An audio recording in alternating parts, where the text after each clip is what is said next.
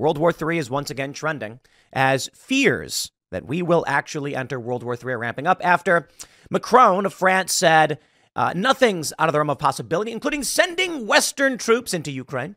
The Kremlin says, this is Vladimir Putin, that should Western forces enter Ukraine, it will be full scale war between Russia and NATO, which uh, likely would then pull in China, triggering a bunch of regional conflicts across the planet, and uh, yeah, probably resulting in World War III.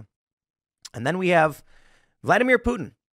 Vladimir, uh, uh, on top of what he's already said, many in his uh, uh, circle have warned of using nuclear weapons. And that's a real possibility. Now we have a NATO chief saying that Ukraine will join NATO. It's just a matter of time, which was, uh, you know, something that Putin said you cannot do to NATO. He said if Ukraine joins you guys, it's war. In fact, it could be nuclear war now.